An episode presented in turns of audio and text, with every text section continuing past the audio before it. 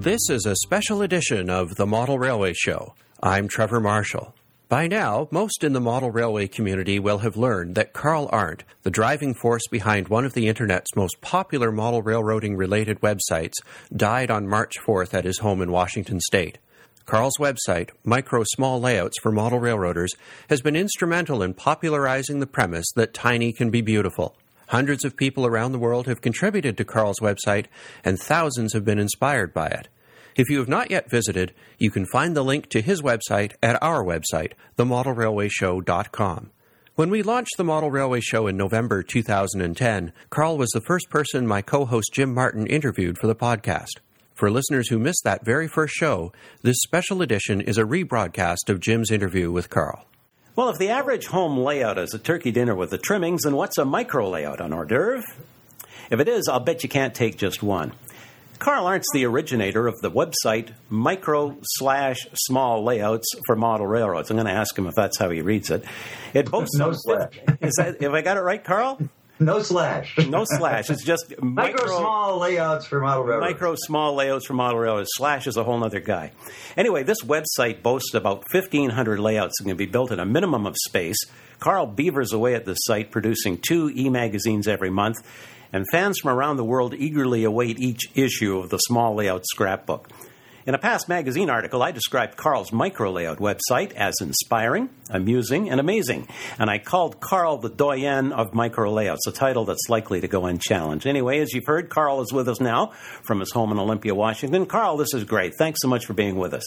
Well, thank you, Jim. It's great to be here. It's I- a- you've, your article sent uh, hundreds of people looking to the dic- dictionaries to find out what a doyen is, Yeah, well, I, including me. It's a great website. It's one of my favorite time wasters, but only Oh, in the you. nicest way. You understand that.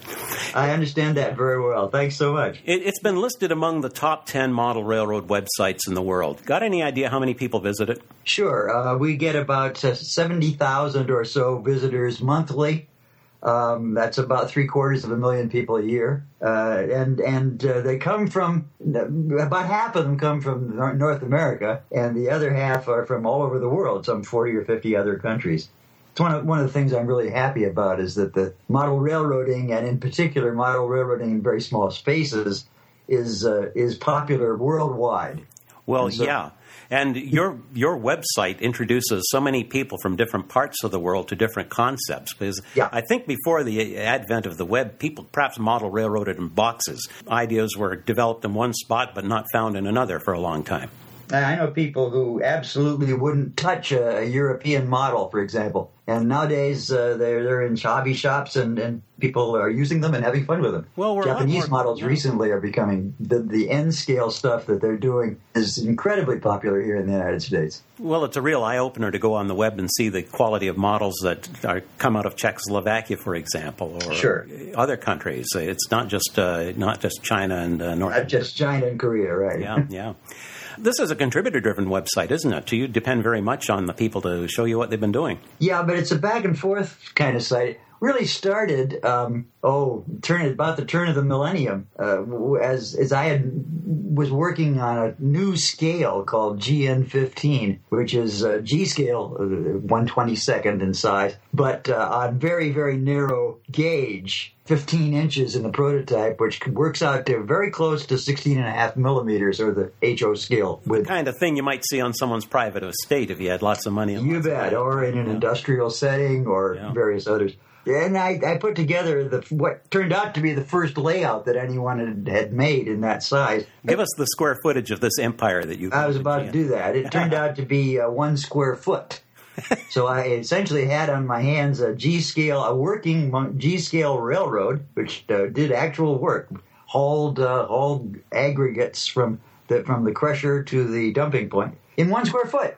Well, I put it on my personal website and got started getting amazing amounts of mail from other people who thought that might be a great idea to have a little tiny railroad that actually worked and could keep you busy and make you and help you have fun in this greatest of all hobbies. were other people thinking along the same lines independently, or have you been an inspiration to a lot of your contributors? Well, both things are true. As I said, it's a back and forth thing. Uh, the English have been doing small layouts for quite some time. There's a fellow named Chris Krupa in Cambridge who who uh, has been making them and exhibiting them all over Europe for uh, probably 15 or 20 years. But by and large, the general trend of model railroading has been toward filling basements, uh, filling attics, or filling bedrooms, spare bedrooms, and things like that with as much layout as you can possibly get. Uh, this is a different idea. The idea is that you can have a lot of fun in a very small space for very little money and uh, making it in, in a very short time, a relatively short time anyway it's a new branch really of model railroading in that sense, and that's that's the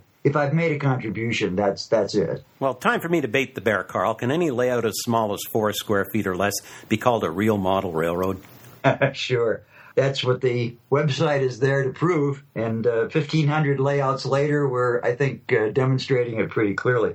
Um, a micro layout is actually defined as a small model railroad that's less than three or four square feet in area but that nonetheless has a clear purpose and excellent operating capability. In other words, it's a real railroad. It's a real working model railroad, but uh, in a very tiny space. What kind of tricks are employed to make these small track plans actually work? Oh heavens! You can't have a number ten switch on a one square foot layout, can you?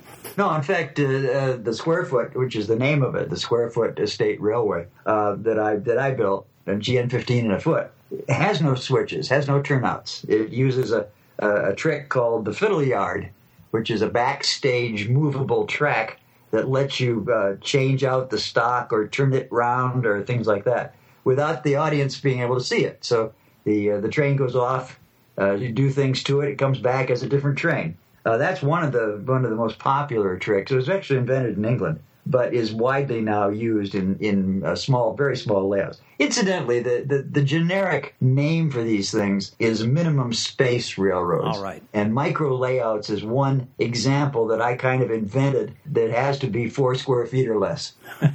and that's become a minor art form, designing very complex layouts in under four square feet. so, if I'm hearing you correctly, Carl, though, uh, a lot of the practitioners of this may have a larger home layout, but they just want to try something on the side, something new. Uh, several, a lot of people write me notes like I have uh, a, a, half a mile of, of uh, bare wood in uh, nailed together in my basement that I'm trying hard to fill over the next ten years but meantime, it's been a heck of a lot of fun to, to build a, a little uh, one by four foot bookshelf and have a switching layout that I can play with in the meantime. You bet. Well, it's been a heck of a lot of fun for us, Carl, talking with you in the minimum time that we have. Uh, this is a minimum space interview, I guess. Uh, we can't begin to describe the imagination and astounding variety of layouts you have to offer at your website, but I have one word for you and I want you to respond shoebox. My favorite. Yeah. I invented, I invented a couple of years back uh, uh using shoebox, a shoebox sized layout. Uh, in fact, I, I commissioned a couple of my European friends to uh, to search the shoe stores in Europe to make sure what size their shoe boxes were. We settled on an international canonical shoebox size of 13 by 7 inches and 5 inches deep. We'll send people to your layouts fit in that size. There are a whole bunch of them on my website. Carl, we'll send people to your website so they can see how a layout can fit in a shoebox. You have a book that's for sale. That, that's listed on the website as well. You find that there, no problems at all. Carl Arendt, it's been a great pleasure. Right. Thanks very, very much for having me, Jim. We've been talking to Carl Arendt. Carl's the originator of the microsite, or the website. I guess a microsite, a huge microsite. Uh, micro small layouts for model railroaders. He's a driving force behind the popularity of these tiny gems. Thank you, Carl Arendt. The model railway community will miss your big ideas about trains in little spaces. Rest in peace.